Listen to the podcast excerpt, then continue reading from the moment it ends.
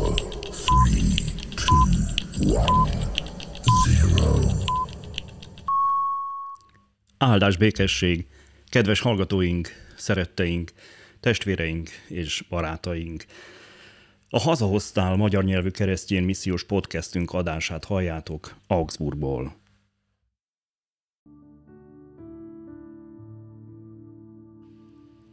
János evangéliuma, huszonegyedik fejezet. Ezután ismét megjelent Jézus a tanítványoknak a Tiberiás tengernél. Így jelent meg. Együtt voltak Simon Péter és Tamás, akit Ikernek hívtak, Nátánael, a galileai Kánából, meg Zebedeus fiai, és a tanítványok közül még kettő. Simon Péter így szólt hozzájuk: elmegyek halászni. Ők erre ezt mondták: mi is elmegyünk veled. Elindultak és beszálltak a hajóba, de azon az éjszakán semmit sem fogtak. Amikor már reggel lett, megállt Jézus a parton, a tanítványok azonban nem tudták, hogy Jézus az. Jézus megkérdezte tőlük: fiaim, nincs valami ennivalótok? Így válaszoltak neki: nincs. Ő pedig ezt mondta nekik: vessétek ki a hálót a hajó jobb oldalán, és találtok. Kivetették tehát, de kivonni már nem tudták a rengeteg hal miatt. Ekkor odaszólt Péterhez az a tanítvány, akit Jézus szeretett: az Úr az. Amikor Simon Péter meghallotta, hogy az Úr az, magára vette felső ruháját, mert mezítelen volt, és belevetette magát a tengerbe. A többi tanítvány pedig, aki a hajóval jött, mert nem voltak messze a parttól, csak mintegy kétszáz könyöknyire, és kivonták a hálót a halakkal. Amint kiszálltak a partra, parazsat láttak ott, rajta halat és még kenyeret is. Jézus így szólt hozzájuk: hozzatok a most fogott halakból. Simon Péter beszállt és kivonta a partra a hálót, amely tele volt nagy halakkal, szám szerint száz ötvenhárommal, és bár ilyen sok volt, nem szakadt el a háló.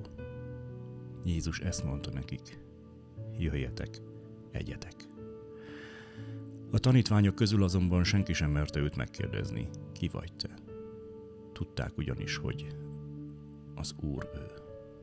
Jézus tehát odament, vette a kenyeret és odaadta nekik, ugyanúgy a halat is. Ez már a harmadik alkalom volt, hogy Jézus megjelent a tanítványoknak, miután feltámadta a halottak közül.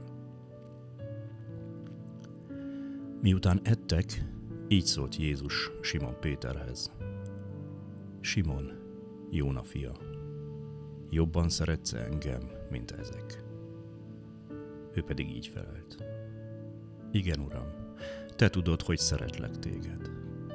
Jézus ezt mondta neki: legeltesd az én bárányaimat.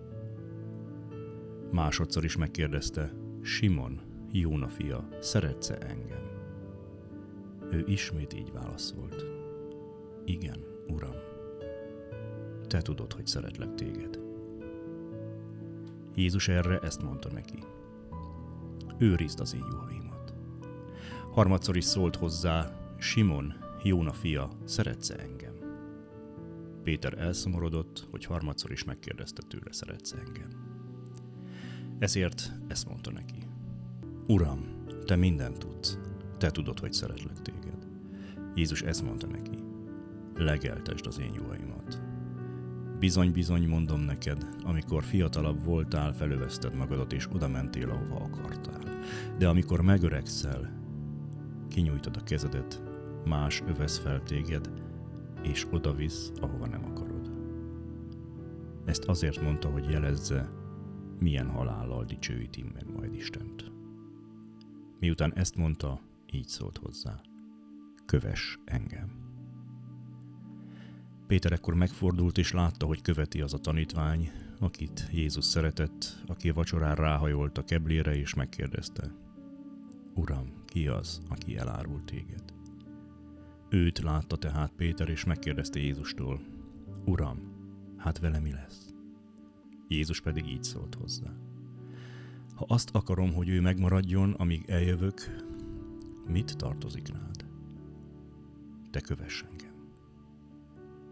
Elterjedt tehát a testvérek között az a mondás, hogy ez a tanítvány nem hal meg. Pedig Jézus nem ezt mondta neki, hogy nem hal meg, hanem ezt, ha akarom, hogy megmaradjon, amíg eljövök, mit tartozik rád? Ez az a tanítvány, aki bizonyságot tesz ezekről, és megírta ezeket, és tudjuk, hogy igaz az ő bizonyságtétele.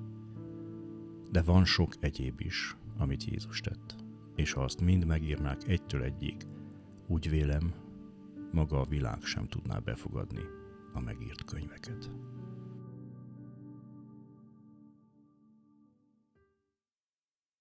Isten tegye áldottá az ő igéjének hallgatását, szívünk befogadását és megtartását. Legyetek áldottak, teljetek meg a szeretettel, a békével és az élettel. Hallgassatok bennünket továbbra is, nyitott szívvel és lélekkel. Isten áldjon benneteket!